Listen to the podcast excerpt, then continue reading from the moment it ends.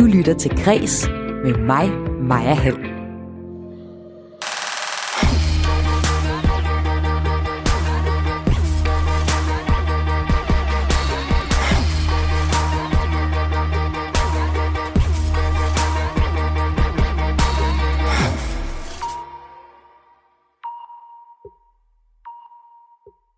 De danske teatersale har stået tomme rigtig, rigtig længe, og vi er mange, der glæder os til, at de snart kan åbne, og vi kan komme ind og se noget teater.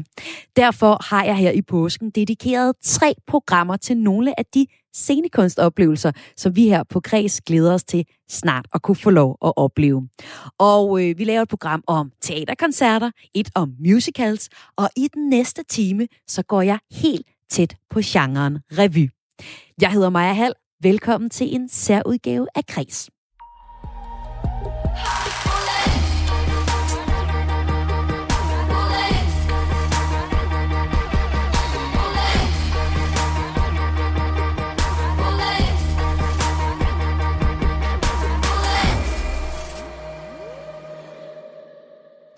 Og jeg skal tale om øh, revy i selskab med to revykendere. Den ene, det er dig, Vicky Berlin. Velkommen til.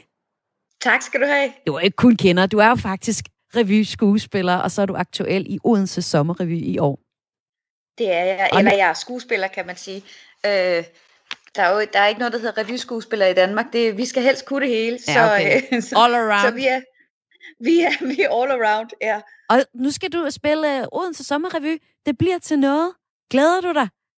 Ah, men jeg er så glad for, at det bliver til noget. Altså, jeg er virkelig, virkelig, jeg glæder mig så meget. Altså, vi har savnet vores publikum, øh, og vi har så mange gode tekster, for vi har jo to års tekster liggende øh, og vente på os nu, så vi, vi kan slet ikke vente med at komme i gang. Altså, vi glæder os så meget. Og det gætter jeg på også, du gør, Rikke Rottensten. Velkommen til. Tak skal du have. Jo, det gør jeg. Du er museumsinspektør. Jeg synes, det er rart at få at vide, at der snart er i det hele taget bare teater igen. Ja, og også som museumsinspektør på Alhambra Museum for Humor og Satire i København. Jeg ja. på, at du også glæder dig til at slå dørene op. Det gør jeg bestemt. Øh, det øh, kommer til at vare lidt endnu jo, men alligevel på et tidspunkt, så øh, kommer der nogle gæster, og det bliver rart, og det bliver rart, at vi kan lave nogle arrangementer også, fordi det har jeg også savnet helt vildt meget. Ja, og vi har nogle... med alsang og andre måder at formidle øh, kulturarven på, så det bliver også bare simpelthen så godt at kunne få nogle mennesker og Rikke Rottensten, du er inviteret med, fordi du er en kender af genren revy, og har fulgt den i mange år, og også skrevet om den. Og det er jo altså den, vi skal zoome ind på i den næste times tid. Jeg, der lytter med, I kommer til at blive inspireret til at gå ud og opleve noget revy, men også klogere på, hvad det er for en genre, både over tid, og også hvordan det er at lave den. Og til at sætte stemningen, så får I først lige et medley af revy gennem tiden. Så du er...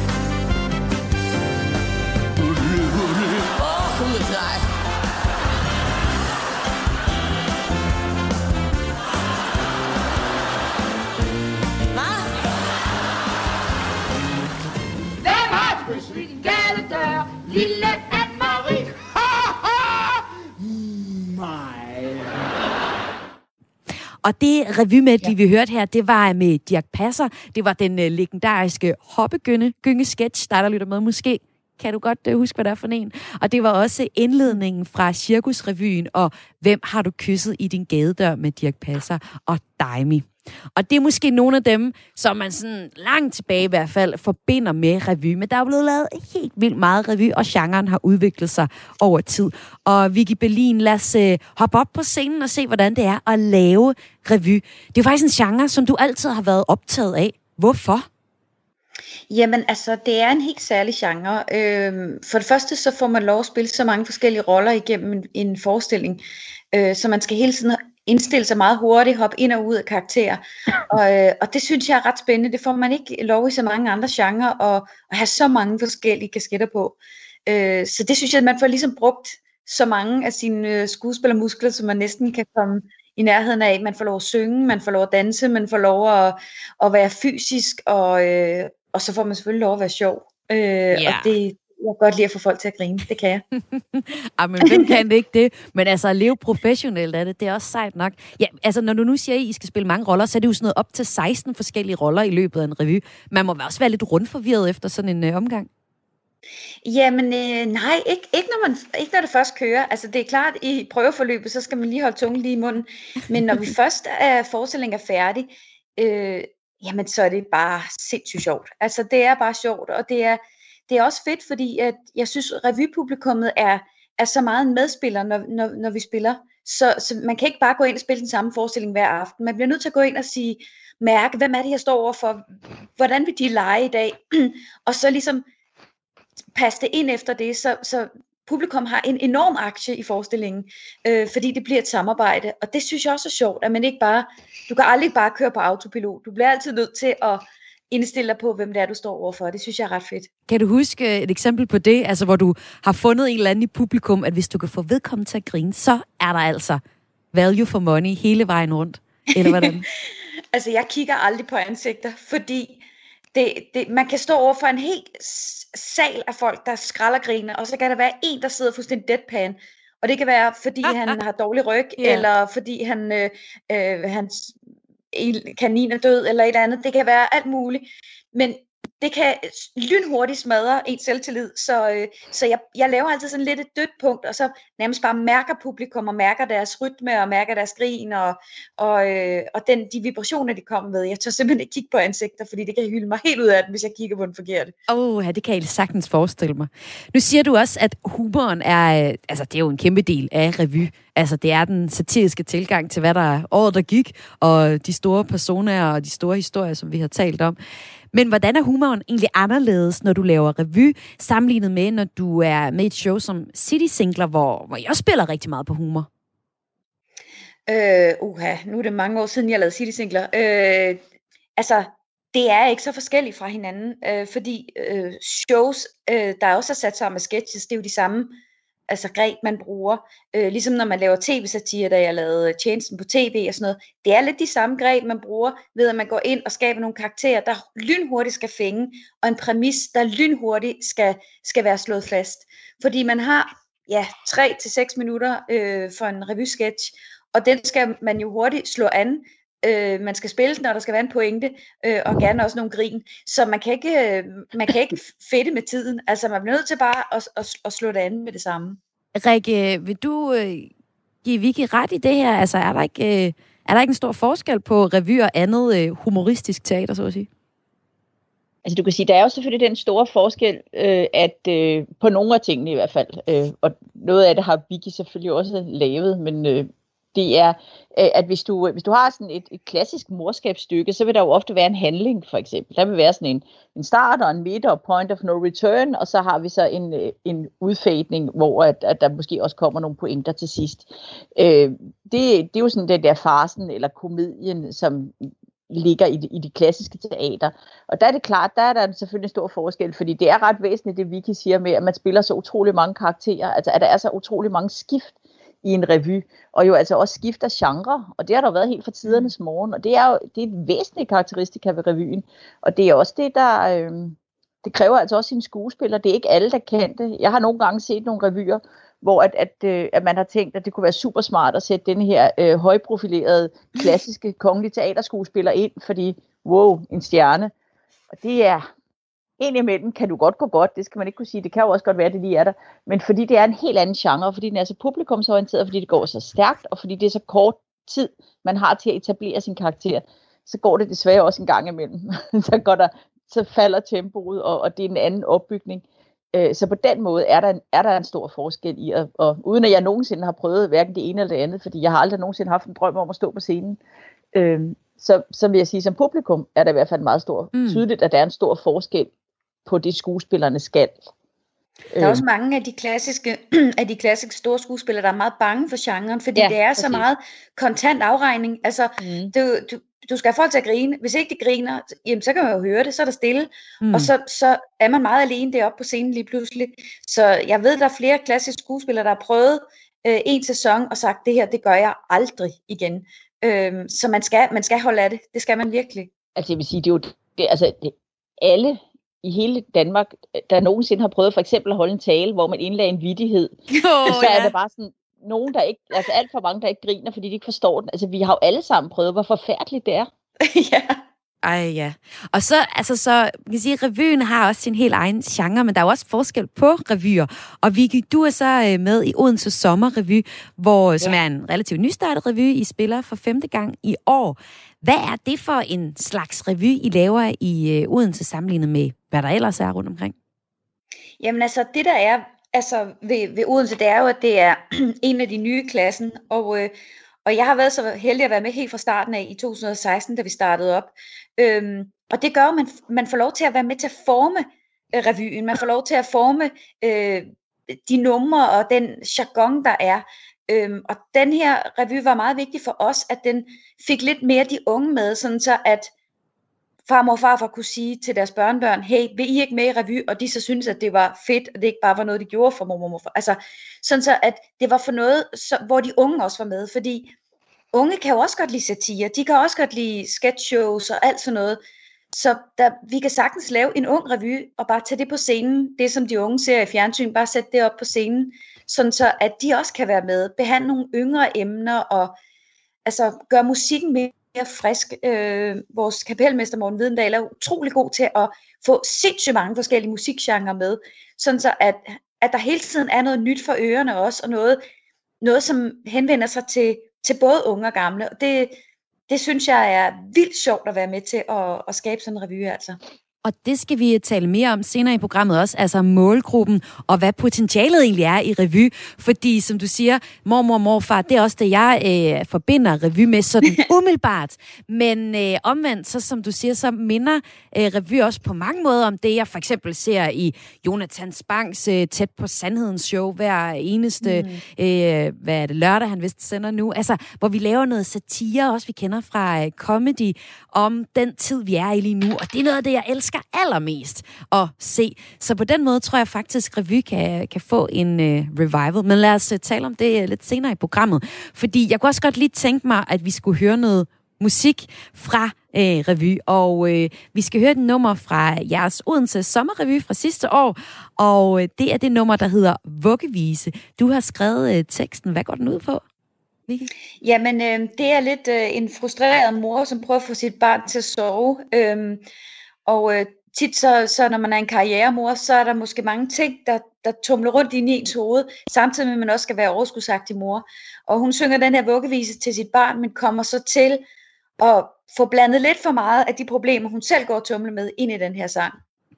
Ej, det er så godt. Jeg kan allerede se mig selv i det. Her kommer det vuggevise fra Odense Sommerrevy sidste år.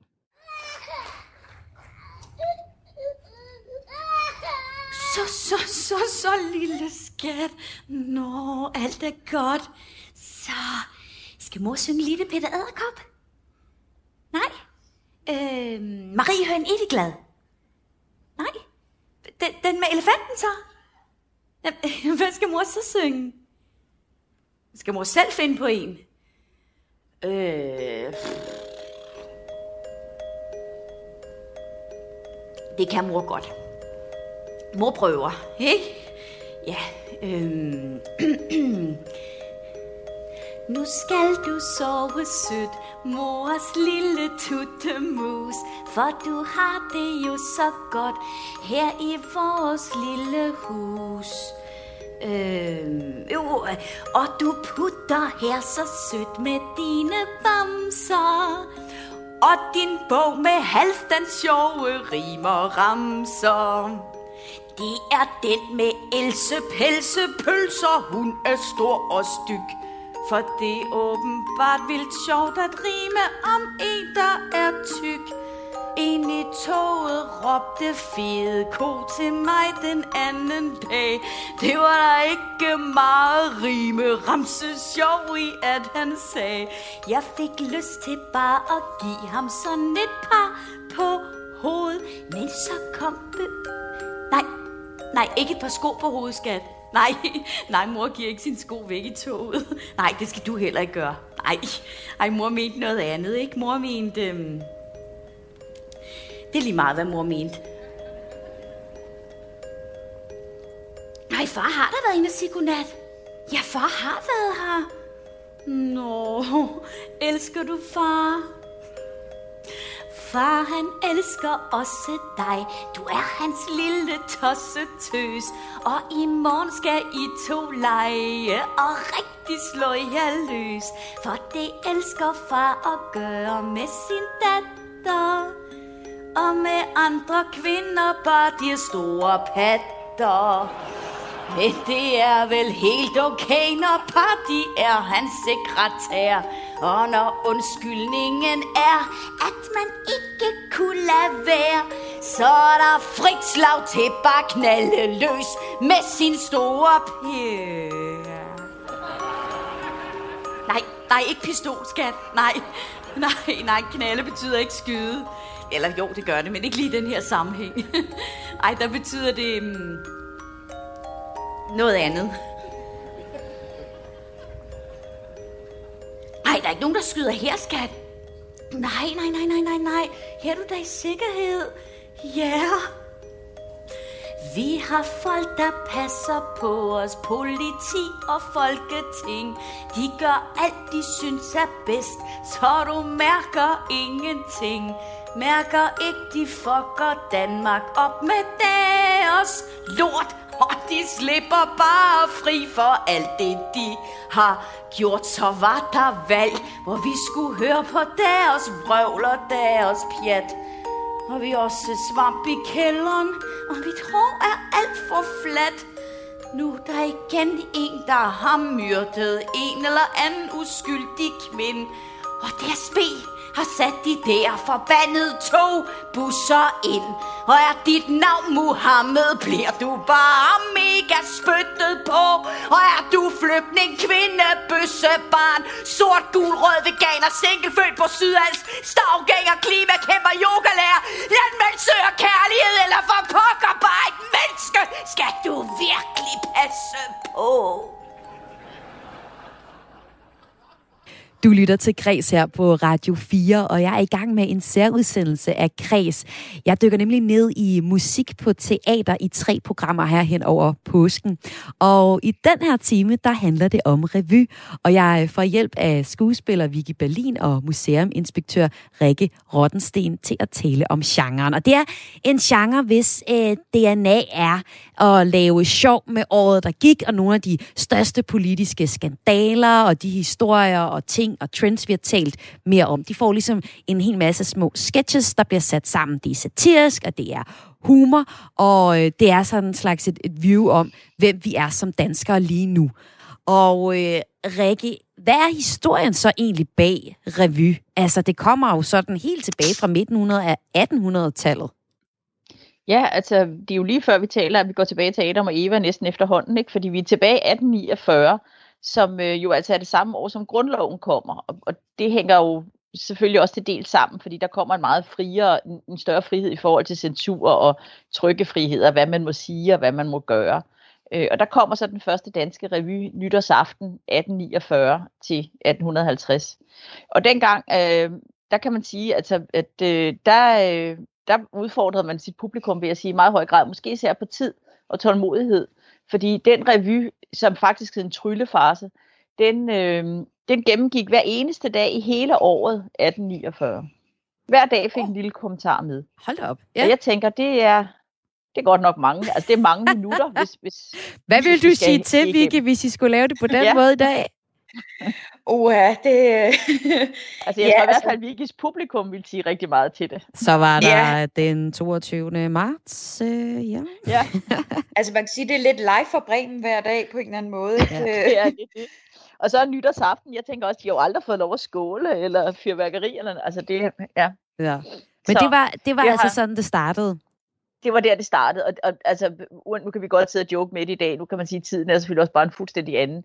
Men den blev, en, den blev altså en kæmpe succes. Ja. Altså, så det var genren. Altså, Danmark blev sådan et revyveland med det samme. Okay. Altså, simpelthen. Øh, så bredte det sig. Øh, det startede på det, der hed Casino-teater, som nu er revet ned, og som lå inde, i, inde bag Amalienborg Slot. Øh, og hvad hedder det? Og derfra så, så overtog alle mulige andre teatre det lynhurtigt, fordi de kunne se, at det var simpelthen enormt. Publikum elskede det, øh, og det var, det var super godt. forskellen dengang var så ud over det her med, at, at øh, det var hver dag i året, eller at det virkelig var et tilbageblik på året, der gik, så var der altså også som regel en sammenhængende historie, og det tror jeg måske har at gøre med, at man ikke på det tidspunkt endnu teatermæssigt har ture udfordre publikum så meget, så alting var sådan løsrevne sketches. Men det var den her blanding af musik og af jokes og numre og alt muligt, hvad det kunne være. Ikke? Altså det var, sådan, det var det der med alle mulige genrer blandet øh, i, i forestillingen. Ej, altså min og hjerne, den eksploderer lidt ved at tænke på 1800-tallet og så jokes. Det, det hænger slet ikke sammen for mig. Men jeg selvfølgelig tror, har man været sjov i gamle altså, dage. Jeg tror ikke, altså det, man kan sige, det vil jo altid være udfordringen yeah. for revyen. Øh, jeg, jeg tænker nemlig lidt på den her, når Vicky siger, at, at de har gode numre for to år, så tænker jeg, at der må også være rigtig mange, I har måttet smide ud. Ja. Yeah. Fordi oh. øh, det er jo den der med aktualiteten. Så, så det er klart, at, at øh, alt det, der er meget skarp politisk satire for eksempel, og som har været Altså i starten af 1900-tallet for eksempel, der er den her minister, der hedder Alberti, som jo er storsvindler. Altså han er jo en af de værste, vi har haft herhjemme, som jo virkelig stjæler af statskassen. Og, og, altså han får Berlusconi til at ligne en, øh, hvad hedder det, en kordreng i en katolsk kirke i forhold. Ikke? øh, og han, øh, man kan sige, hvis man hørte alle de jokes i dag om Alberti, så ville vi jo ikke forstå en pind af det. Altså, det vil slet ikke sige os noget. Mm. Men dengang har det jo været noget andet. Han, han indførte simpelthen ekstra censur, fordi de var så grove over for ham. Øh, men, øh, men, men det er jo sådan det der ulempe, kan man sige. Alt det politiske, alt det meget aktuelle, alt det meget skarpe, det har jo dybest set kun, ofte kun en levetid, som er lige præcis den sommer, eller eller ja, og nogle gange endnu kortere faktisk. Præcis. Vi har, vi har været ude for, at der var noget, som folk de grinede af til premieren, ja. og da spillet to-tre uger, så dalede det bare, så var det blevet uaktuelt ja, ja. på så kort tid. Hvad var det? Så, øh, åh, det var sidste år, det, var, det kan jeg faktisk ikke engang huske, hvad søren det var, men det er tit politiske emner, fordi så kommer der lige en ny politisk ting ind over, og så har man glemt den, det, den anden. Mm. Det kan også mm. være noget, vi starter med at grine af i prøveforløbet, og når vi så kommer tættere og tættere på premieren, så kan vi bare mærke, nej, den, den er facet af, vi kan ikke bruge det, vi må smide det ud. Mm. Øhm, og det er jo, men det synes jeg også er en af de ting, der er sjovt ved at være, lave revy, det er, at man skal være omstillingsparat hele tiden. Og tit så kan man også stå med en, med en sang eller en sketch, hvor man så halvvejs inde i spilleperioden bliver nødt til at, ej, vi bliver nødt til lige at skrive det her til, eller lige ændre det her og sådan noget. Så man går ind med, med en ny tekst om aftenen, det, det er altså også, det er skide sjovt. Altså gør I det i løbet af, at I uh, spiller, eller hvad? Ja, hvis det, hvis det ændrer sig, hvis, hvis det lige pludselig en politiker, vi har, hvis man står og laver en politiker, og de lige pludselig melder noget ud, jamen så bliver man nødt til at sige, jamen det, så kan jeg jo ikke sige det her i aften, så bliver jeg nødt til at lave det om, og så, så må man enten ringe til forfatteren, hvis det er en forfatter, der har skrevet den, som har sendt den, eller også hvis vi selv har skrevet det, så simpelthen gå ind og, og rette det, og så, øh, og så lave det om. Hold da op. Øhm, altså du havde jo det der berømte år, kan man sige, i Dansk Revy, som var øh, 15, tror jeg. Det var der, hvor Helle Thorning udskrev valg, lige præcis i midten af juni ja, måned. Ja, Øh, og der stod alle revyer jo, altså man kan sige, at det der valg ville komme på et tidspunkt, hvor der måske var to tilbage, der ikke havde haft premiere. Og alle andre havde jo haft premiere på det tidspunkt. Og, altså Cirkusrevyen var jo et eksempel på, at de lavede et nummer på en måde, hvor at de så havde to øh, slutninger, kan man så sige. Og så måtte de jo så lære den anden på et splitsekund, da hun gik af. Ikke? Ja. Og i øvrigt lavede den helt om, for der var ikke nogen, der havde forventet, at Helle Thorning også decideret forlod politik. Øh, så så øh, der stod alle jo der og vidste godt, at den revy, de spillede den 15. juni, tror jeg valget var, det var ikke den samme, som de kunne spille den 16. eller den 17. Var, var altså, det også noget, du var på? Med en, øh, ja. en Pia Kærsgaard monolog, da, ja, da hun trak sig som formand, så det var også en spændende, spændende tid. Og øh, faktisk så lavede jeg også øh, Bornholm Revy, havde vi et stort Michael Jackson potpourri, da han så lige pludselig dør i juni. Øhm, så var det også sådan lidt, hvad, hvad, hvad søren gør vi? Altså, ja. så måtte vi lave det om til sådan lidt mere en tribute, øh, fordi ja, vi, vi kunne ikke lige pludselig tage et helt potpourri ud, øh, men så må man tænke hurtigt. Nej, og det er jo et eksempel på noget, man ikke kan forudse, kan man så sige. Ja, lige Fordi præcis. Det, valget vidste, vidste de fleste selvfølgelig godt. Altså der kunne man ligesom lægge ja, det i række. lidt, ja. At forberede nogle ting, ikke? Men, men det er rigtigt nok, du kan jo altid risikere, at der er nogen, der dør, som har været store, eller der kan være et eller andet. Øh, ja. Altså med Noget, den her Michael Jackson, øh, øh, som så ender med at blive til en tribute. Øh, Vicky, var, var det fordi, I havde lavet en, en satirisk øh, sketch over, øh, over ham som person, og så synes I ikke helt, det var passende længere, eller hvordan? Ja, altså vi havde faktisk skrevet ny tekst til hans numre. Øh, det var det potpourri Martin Mianar havde lavet, øh, hvor der var skrevet satirisk øh, ja, øh, tekst, nye tekster til hans sange. Øhm, og det lige pludselig var det sådan lidt, åh, kan vi det? Og altså, det, det, var, det var virkelig, jeg kan huske, at jeg fik en sms fra vores øh, kapelmester om, om natten, øh, hvor der bare stod, Michael Jackson er død, hvad gør vi nu? Og hvor jeg måtte fløj op af sengen og måtte ind og se fjernsyn, bare sådan, what? Øh, især fordi jeg også havde billet til hans øh, This Is It-koncert, så det var også lidt ærgerligt. Oh, ja. men, øh, men, det, men så måtte vi jo bare tænkte, så må vi lave det om til en tribute, og så øh, lave de ændringer, der skal til. Og, og det gør man bare. Så, så er det bare på med arbejdstøjet, og så øh, det skal man være indstillet på, hvis man skal lave revy. Nej, det er vildt, vildt arbejde. Men øh, museums inspektør Rikke Rottensten, lad os lige også komme tilbage til den her tidslinje, vi egentlig var bevæget os, havde bevæget os ud på, hvor, hvordan at øh, revyen startede i øh, midten af 1800-tallet, og så ændrer den sig vel lidt op igennem tiden, fordi det er jo ikke helt det der med, at der var en joke per dag. Altså, det ændrer sig. Hvordan forandrer ja, revyen sig op gennem tiden? Øh, øh, jamen, man kan sige, at revyen følger jo altid øh, samfundet. Øh, så, så i de der perioder, hvor at, at der er krise i Danmark, eller hvor at øh, der er nogle trusler, der vil, der vil revyen ofte blive mere satirisk og mere politisk. Og det gælder også selvfølgelig, at, at øh, omkring, eller hvor publikum ændrer sig også, øh, deres smag ændrer sig, hvem de er ændrer sig. Så man kan sige, øh, at øh, en af de store første øh, omvæltninger, hvor revyen bliver moderne, det er omkring Første Verdenskrig for eksempel, hvor at, øh, der kommer et, øh, et øh, meget købedygtigt publikum, som er især her i København, er de såkaldte gullarsbaroner, øh, som, øh, som jo ikke gider gå på det kongelige teater. Altså, de er jo ikke født i et hjem med klaver og, og, og har set øh, hvad hedder det, alle stykker af Molière tidligere. Altså, de vil have noget, der er hurtigt og smart og, øh, og til at gå til og forstå, uden at der er alt for mange subtiliteter og hensydninger til noget andet. Så der kommer Skalateateret for eksempel ind over for Tivoli, øh, som er enormt glamourøst og sådan, er, er meget sådan Babylon-Berlin-agtigt i stilen, kan man sige, i forhold til sådan tysk, øh, fransk, engelsk cabaret, øh, med Liva Vel som den store stjerne. Og da den tid så ligesom er, er over, så, så begynder truslen fra syd med Hitler og, og, og nazisterne at komme. Og så tager revyen også en drejning i, øh, i forhold til, så kommer der en Paul Henningsen for eksempel, som gør det mere politisk i en lang periode. Øh, derefter, fordi at, at der simpelthen, altså fordi tiden er så højspændt politisk, øh, så, så der følger revyen selvfølgelig også med. Du kan så sige, at, at uh, Paul Henningsen er jo ligesom den store stjerne og det store navn, man altid nævner, når man taler politisk satire, sådan historisk set.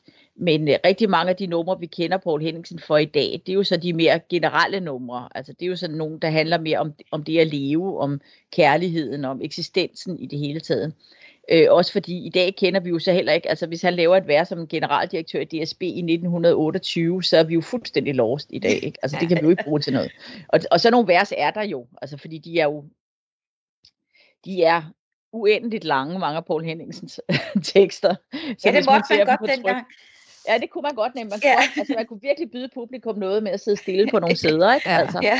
Øh, og, og det var så ligesom øh, en slags guldalder i revyen, altså i den her 20'erne og, øh, og 30'erne med Paul Henningsen. Men så er der vel også lidt en anden, eller en anden kæmpe guldalder øh, omkring mm. øh, 60'erne med ja. øh, ABC-teatret med Dirk yes. og Kjeld. Hvad sker der her? Det er nemlig det, er det næste, der kommer, og det er, det er der, hvor man kan sige, lige efter krigen, der skifter det jo så, fordi der får vi den der periode, øh, som er, at der overgår man ikke politik længere. Altså nu har man godt nok levet med kafferationering og, og frygt og alt muligt i så sindssygt mange år. Så der har, behov, der er publikum simpelthen et andet behov for også at more sig. Altså bare simpelthen, at det skal bare være, det skal bare være sjovt nu. Og der kommer ABC Teater så og tilbyder dem det øh, i meget høj grad, og især selvfølgelig med de legendariske Kjeld og Dirk Bros, altså Kjeld Petersen og Dirk Passer, som jo laver det her crazy komik, som jo øh, nok bare er sjovt, hvis man skal, og her er bare altså virkelig gåseøjne, fordi samtidig så rammer de altså også en tidstone og en tidsånd, som er, øh, er virkelig øh, meget eksistentielt betonet på det her tidspunkt. Det minder faktisk om det meget fine, finkulturelle, øh, næsten elitære på det her tidspunkt, absurde teater med Mens vi venter på Godot og UNESCO, den skaldede sanger ene og sådan noget, som er sådan noget virkelig, virkelig svært at forstå for rigtig meget publikum. Men det er faktisk det samme Kjeld og Dirk laver, bare på den sjove måde på ABC-teateret, fordi der er jo ingen sammenhæng i sådan en sketch som Tømmerflåden, eller i den, der hedder Skolekammerater. Det er jo, det er jo helt vildt skørt alt sammen. Øh, der er en masse ordspil i det. Det er folk, der taler forbi hinanden, og så er det det, der er sjovt.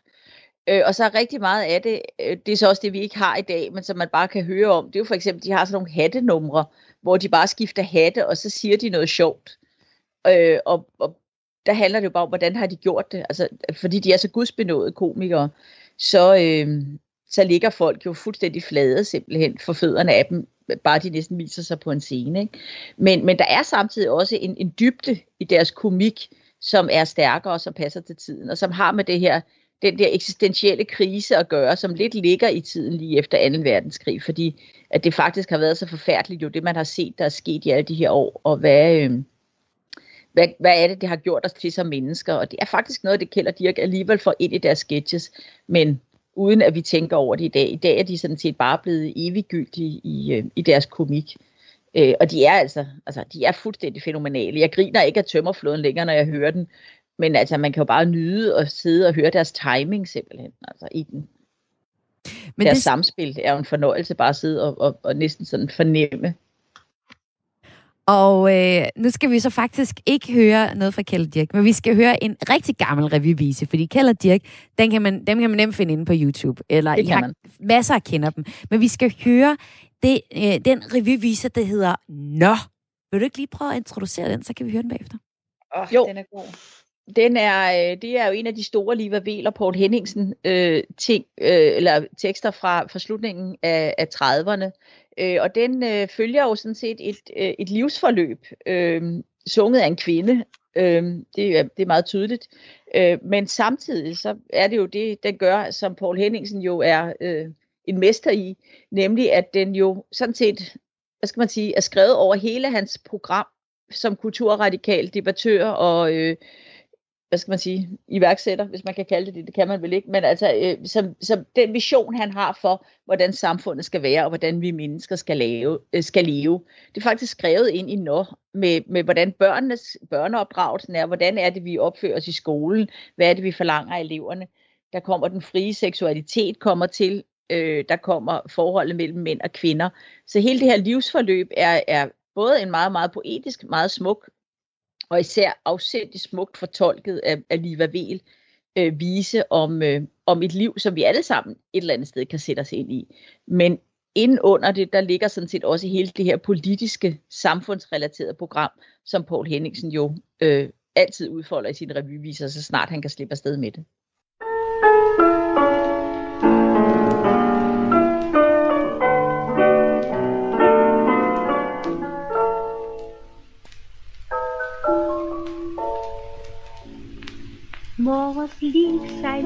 Imellem bord og seng.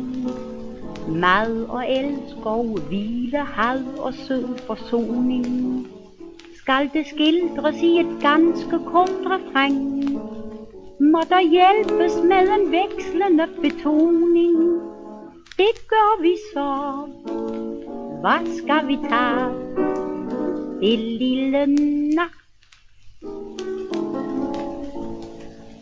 Man har stået en gang ved store menneskers knæ, som et lille utæt snottet sjov spektakel. Og de sagde, noget var mamma og noget var bæ. Voksnes ord var et mirakuløst orakel.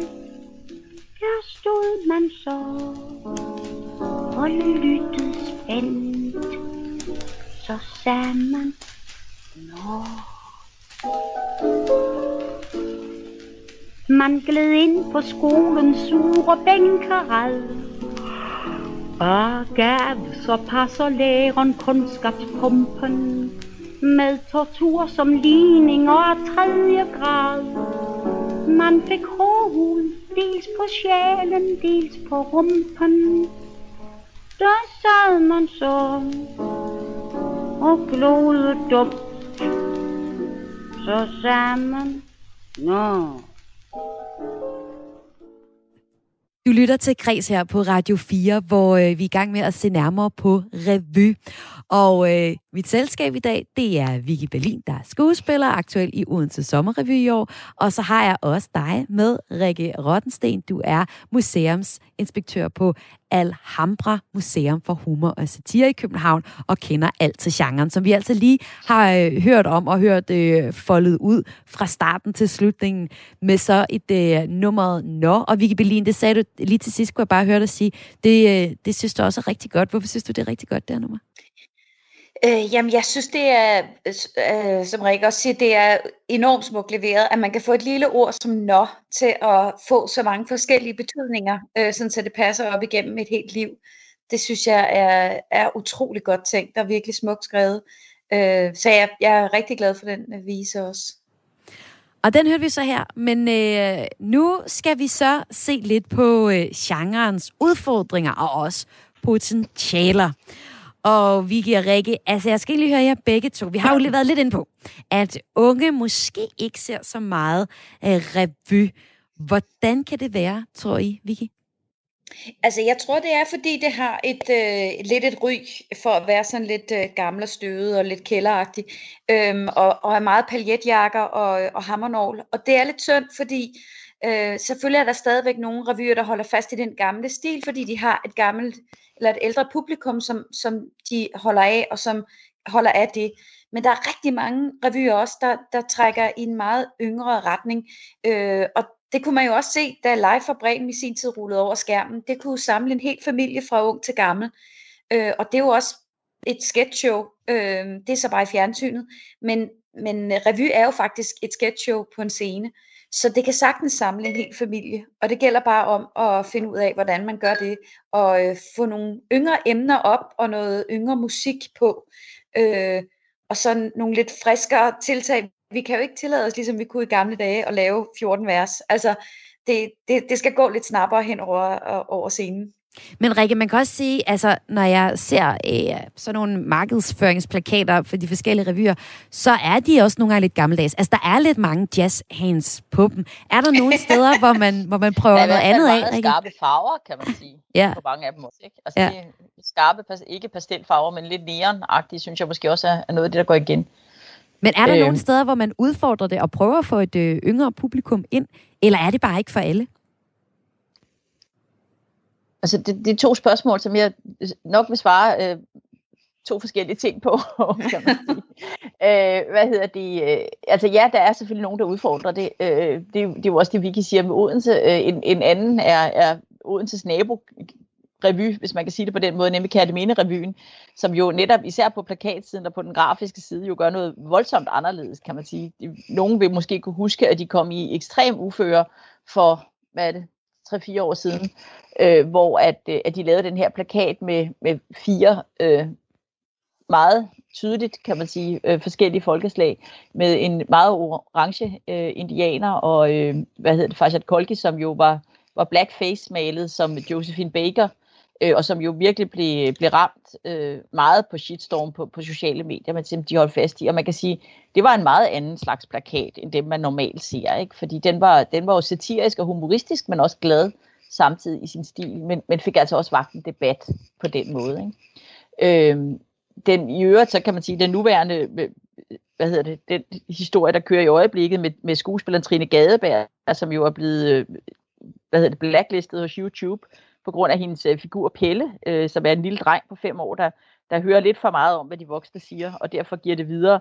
Han er også sådan en, der, der blandt andet har optrådt, fordi hun har været meget med i Akademine-revyen. Han er også sådan en, der har, har været der. Så på den måde kan man sige, at, at det er jo nogle andre former for, eller ikke andre former, men på den måde kommer de i hvert fald ud på nogle andre platforme i hvert fald. Noget af, noget revy, der rammer på den måde også et andet publikum. Men altså, er Men der altså, også noget positivt godt, i det? En, ja. en, undskyld, jeg synes godt, man kan forny en revy og gøre den for alle, uden at skulle derud, hvor man skal forarve, og hvor man skal krasse, og hvor man skal altså black, blive blacklistet. Altså jeg, jeg synes også nogle gange, det kan blive taget til ekstremer. Jeg synes ikke, man behøver at kom, komplicere det så meget. Øh, det er noget med at tænke, vi har jo alle sammen været unge, og nogle af os anser os da også stadigvæk for at være i en, i en lidt yngre generation. Øh, og det er jo, det er jo ikke så, så besværligt at vide, hvad der rører sig for, for yngre mennesker også. Øh, jeg lavede også to sæsoner af Live for Bremen, og det, det forener familierne, og det kan revy også sagtens gøre.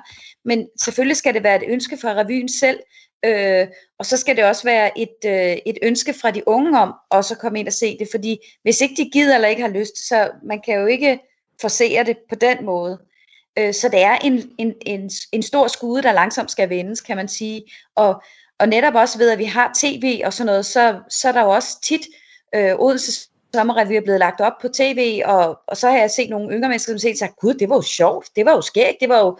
Altså, og så kommer, kommer de måske næste år ind og ser det og sådan noget. Så det er sådan en langsom øh, udvikling, synes jeg. Men jeg synes også godt, at man kan gøre det på en måde, hvor man måske ikke behøver at tage det til ekstremer. Altså jeg vil sige, jeg vil, jeg vil jo også sige det der som Vicky, det der med, at, at og det var derfor, jeg vil sige, at jeg vil svare på to forskellige ting, for det var to, eller jeg vil svare noget forskelligt på de to spørgsmål, fordi jeg synes jo, altså jo, i udgangspunktet er review selvfølgelig for alle, men altså jeg går ikke ind for revytvang, så jeg vil sige, hvis man, ikke, hvis man simpelthen ikke synes, at det er noget for en, så skal man ikke på nogen måde komme, Nej. fordi øh, så, øh, så vil man jo altid blive bekræftet også i, at det ikke er noget, fordi der vil jo altid være nogle numre, som lever op til ens fordomme, fordi det er så blandet, hvad der er i en revy, det skal det være. Ja, det er en og der er også nogen, der ikke kan lide at gå i biografen. Altså, ja, præcis. Dem skal man altså, jo heller ikke tvinge derind, altså. Nej, altså der er jo aldrig nogensinde nogen, der får mig ind i en holdbåndhal en søndag morgen. Jeg gider simpelthen ikke, altså. Øh, så derfor har jeg det, jeg har sådan lidt aversion mod det der med, at, at vi altid skal sørge for, at, at dem, der ikke vil se det, med vold og magt skal se noget. og så ja, det, det kommer der ikke noget godt ud af. Nej, det gør det altså ikke. Og slet ikke, altså jeg vil sige slet ikke med det humoristiske, fordi altså jeg har engang prøvet den her for mange år siden, da Cirkusrevyen ligesom var sådan et, et vadested, hvor det ikke rigtig vidste, hvad de skulle. Øh, Lisbeth Dahl havde, øh, havde overlov. Hun lavede noget andet på det tidspunkt. Øh, og de, de, de sejlede lidt rundt sådan mellem, hvad, hvad, hvad man skulle med den revy. Øh, og der har jeg engang et år prøvet at sidde sammen med en anden, hvor vi bare simpelthen ikke syntes, det var særlig sjovt. Og så sad vi med sådan et publikum, der bare stor grinede hele vejen. Det er meget ensomt, og til sidst så kan man også ligesom mærke den der aggressivitet, der begynder ligesom at brede sig omkring en, fordi ja. man griner. Ja. Og det er, ikke, det er ikke nogen fed oplevelse. Og man kan også selv blive frustreret over, man, man tænker, hvorfor fanden ja. synes jeg ikke, det er sjovt? Alle har en fed aften, og jeg sidder her og fatter ikke en bøn. Det er jo det er heller ikke, altså, man, Nej, man skal jo kunne lide genren. Altså det gode ved, ved revy er jo, at der er så mange forskellige numre, og så mange forskellige øh, udtryk og sådan noget i løbet af en forestilling, så det er sjældent, at man ikke bare får løsnet et skud på et eller andet tidspunkt, og synes, der er bare et eller andet, der synes er sjovt. Øh, men hvis ikke man bryder sig om genren, øh, så skal man da bare finde noget andet. Altså, øh, det, ingen skal tvinges. Revytvang, mm. det går vi ikke ind for. Nej, det går vi altså ikke ind for. Nej, jeg men... sige, altså, jeg, jeg tænker, måske skal man også lade være at være så ambitiøs og tro, at alle numrene er noget for en. Altså, ja. det, sådan har jeg det da heller ikke. Altså, Nej, sådan har jeg, jeg det Jeg har aldrig set en revy, hvor jeg synes, at alle numre var helt fantastiske. Altså. Nej, det findes ikke, tror jeg. Det findes ikke. Men jeg vil godt lige udfordre jer lidt alligevel, fordi jeg sagde til at starte med, at jeg tror, at revy godt kunne få en revival på den måde, at revy... Jeg det ned, det er rigtigt. At revy faktisk har en genkendelighed i noget af det andet øh, satire, der er begyndt at blive rigtig populært. Nu sagde jeg øh, Jonathan Spang med tæt på sandheden, altså det her aktualitetssatire, som har haft det lidt hårdt i Danmark, men vi ser alligevel nogle eksempler på det. Zulu har også lige fået et nyt aktualitetssatireprogram, hvor der også skal komme lidt sketches ind, og comedy, jeg tror aldrig comedy har været større, end det er øh, lige nu.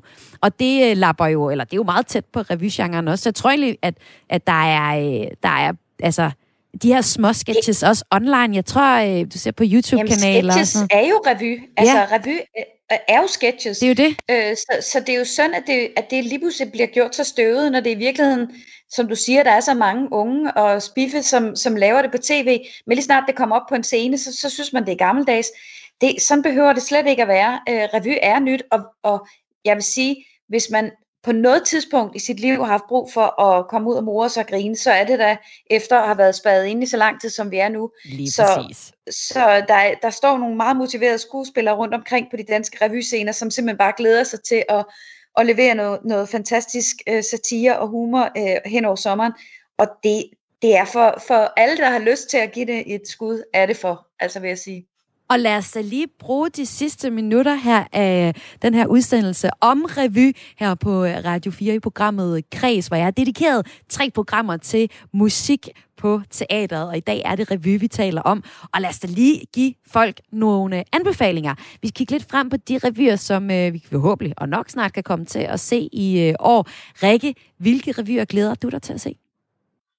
Jamen, jeg glæder mig til at, øh, jeg glæder mig til at se Nykøbing Falster revyen igen, fordi de kom, de lavede i, øh, jamen nu kan jeg snart ikke huske, hvad årstal der er været længere, men, men det må være 19 jo, øh, fordi der ikke blev spillet sidste år. I 19 øh, overtog øh, Miki Ples øh, revyen, kapelmesteren Miki Ples overtog revyen sammen på det tidspunkt med Pernille Skrøder. Øh, nu er han så alene direktør for den. Øh, og de formåede faktisk, uden øh, på nogen måde at gå radikalt til værk, så formåede de faktisk at øh, forny den revy øh, ganske gevaldigt. Altså de, de lagde øh, musical sound ind og, øh, og, og fik det bare shined. Øh, det shinede lidt mere og blev bare lidt lækre på mange måder øh, og mere moderne. Og den glæder jeg mig virkelig meget til at se, øh, se dem gøre det igen. Altså se, hvor, hvor den er blevet bragt hen. Det var super ærgerligt, øh, at, øh, at sidste år, øh, at de ikke kom til at spille der. Jeg er ret spændt på at se, øh, se hvad der nu kommer øh, i år. Og så er jeg helt generelt bare spændt på at se, og den kan Vicky jo så tage med videre. Jeg er virkelig spændt på at se, hvad stiller man egentlig op med den der corona-ting, når vi er nået hen i maj måned. Fordi orker vi det, eller orker vi det ikke? Så det er sådan en, jeg vil sige, det er noget af det, som jeg er ret spændt på at se. Altså, hvad, hvad stiller man egentlig op med den? Vi er jo fedt op samtidig også med hele det her, ikke? Ja, det vil jeg da egentlig godt lige øh, høre. Hvad, hvad siger du til det, Vicky? Jamen altså, det er jo selvfølgelig noget, vi snakker meget om. Øh, for det første, så fordi det, corona fylder så meget øh, hos os stadigvæk, så er vi helt sådan opmærksom på, at vi ikke skal have for meget corona med. Altså netop fordi, som Rikke også siger, man er fedt op med det, og vil nok være det endnu mere til den tid. Men samtidig så er det jo også bare noget, der har fyldt så meget i vores liv, så man bliver ja, nogle lidt skæve måder at behandle det på, øh, sådan så vi kan grine af det, vi har været igennem sammen. Øh, og det, øh, det synes jeg da, vi har fundet nogle meget sjove vinkler på. Øh, og så få, har vi fået, selvfølgelig har vi fået en masse med bæredygtighed ind. Vores revy er bæredygtig i år, så, øh, så det har vi fået en masse ind om, øh, fordi det skal vi jo til at koncentrere os om nu, hvor vi ikke længere kan snakke om corona. Så må vi tilbage og gøre noget ved klimaet, så, så det har vi også et stort emne om. Øhm, og ja. øh, vi skal også lige høre lidt øh, musikbidder fra øh, music, øh, musicals, fra revyer. Og øh, Rikke, du har så valgt, at vi skal høre et nummer fra Cirkus Revyen. Hvorfor det? Jamen, uh, Cirkusrevyen er jo Danmarks uh, suverænt største revy, uh, og det uh, har den jo været i næsten altid, kan man så sige, uh, og er stadigvæk. Men den er jo også en revy, som netop uh, per uh, sommeren 2021 kommer til at stå i en meget ny situation, i og med, at deres store mand, den store stjerne, og som, som virkelig er jo altså noget særligt i dansk revy det hele taget, nemlig Ulf Pilgaard, han stopper uh, med udgangen af, af sæsonen i år. Og det betyder altså noget, når, når så stort et navn, der har båret så meget i dansk revy, men også båret så meget for cirkusrevyen i de sidste mange årtier simpelthen. Ja, han er 40 års jubilæum, så... Ja, det er jo det, ikke? Altså, det er ja. helt vildt. Øh, og han, er, han har også været en af dem, der har formået at lave slå bro mellem netop en ung generation og, og, og så den ældre generation, som har kunne huske ham helt tilbage. Ikke? Og samtidig så har han også fået sådan noget street cred hos en, en yngre generation og har været øh, altså bragede jo igennem på Zulu Comedy Gala med, med Perlemor-sketchen her øh, for, for mange år siden. Ikke? Så, så øh, Cirkusrevyen står et, et, et meget særligt sted i år. Altså, eller i år gør de det måske ikke, for i år er han med, men næste år, der, øh, der er det faktisk øh, år 0 i en ny tidsperiode, en ny tidsregning øh, for Cirkusrevyen. Og vi hører nu et nummer fra Cirkusrevyen. Det er nummeret Majtid, som er skrevet af James Prise og er opført af Lise Bostrup. Og det er en stikpille til moderne forældre. Når man har mand og børn og job, så er der aldrig ro. Så læste jeg et interview med sådan en psykolog. Der stod før din hverdag, den bliver for triviel. Skal du huske på at tænke bare lidt på dig selv. Og det var næsten som om jeg ny person. Så den her pige, hun tager ikke mere pis fra nogen. Husk at der er en kærlighed, der skal være størst. Der er altså en, der kommer først. Og det er når jeg skal have mig tid. Ja, bare mig tid. Der hvor jeg giver mig det, jeg vil have. Det er tiden, hvor jeg gør kun, hvad jeg kan. Og hver gang, at jeg spørger, siger jeg ja. Det er meget vigtigt med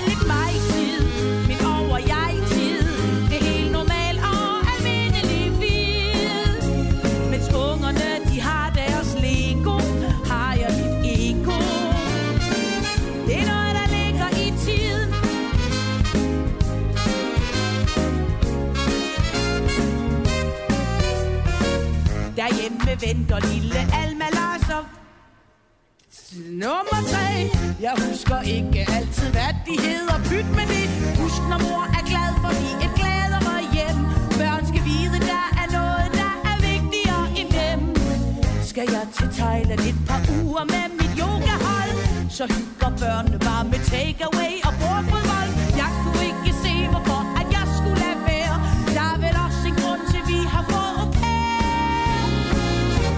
Så vigtigt med lidt mig-tid Ikke børn og dig-tid Det ved min mand og ungerne godt, tror jeg.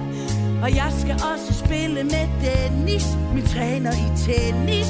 Så fucking hot. Et ægteskab har godt af mig-tid Det hver for sig tid? Og alle ved jo, det bare er en leg. Et åbent forhold kan være lykkeligt. Min mand synes, det er frygteligt.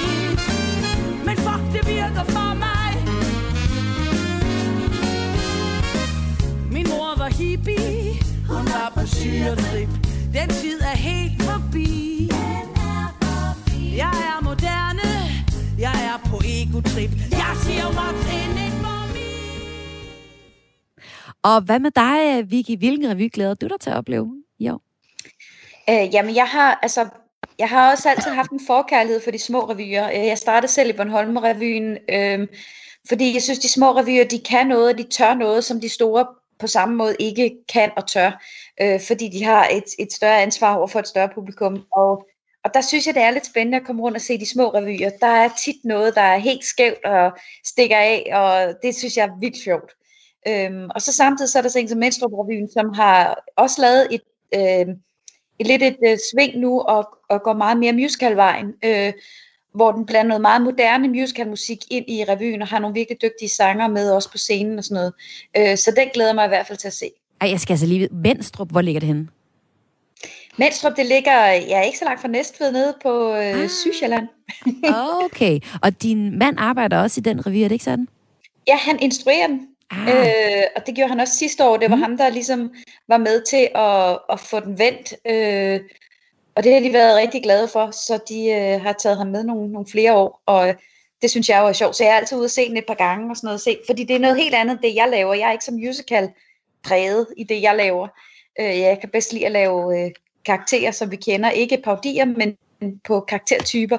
Øh, så jeg er sådan en helt anden øh, metier med det. Og derfor så synes jeg, det er sjovt at se noget, der er noget helt andet. Og lad os øh, lytte til et nummer her til sidst i programmet. Det bliver et nummer fra Menstrup Revyen, og det er nummeret Hvis livet var en musical. Tænk på, hvis ens liv faktisk var en musical. Jamen, jamen overvej det lige. Der vil være glade gæster.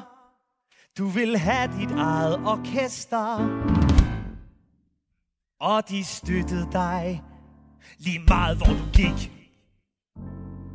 Og du slap for al besværet, som vi jo ofte har med vejret. For det hele kunne styres med teknik.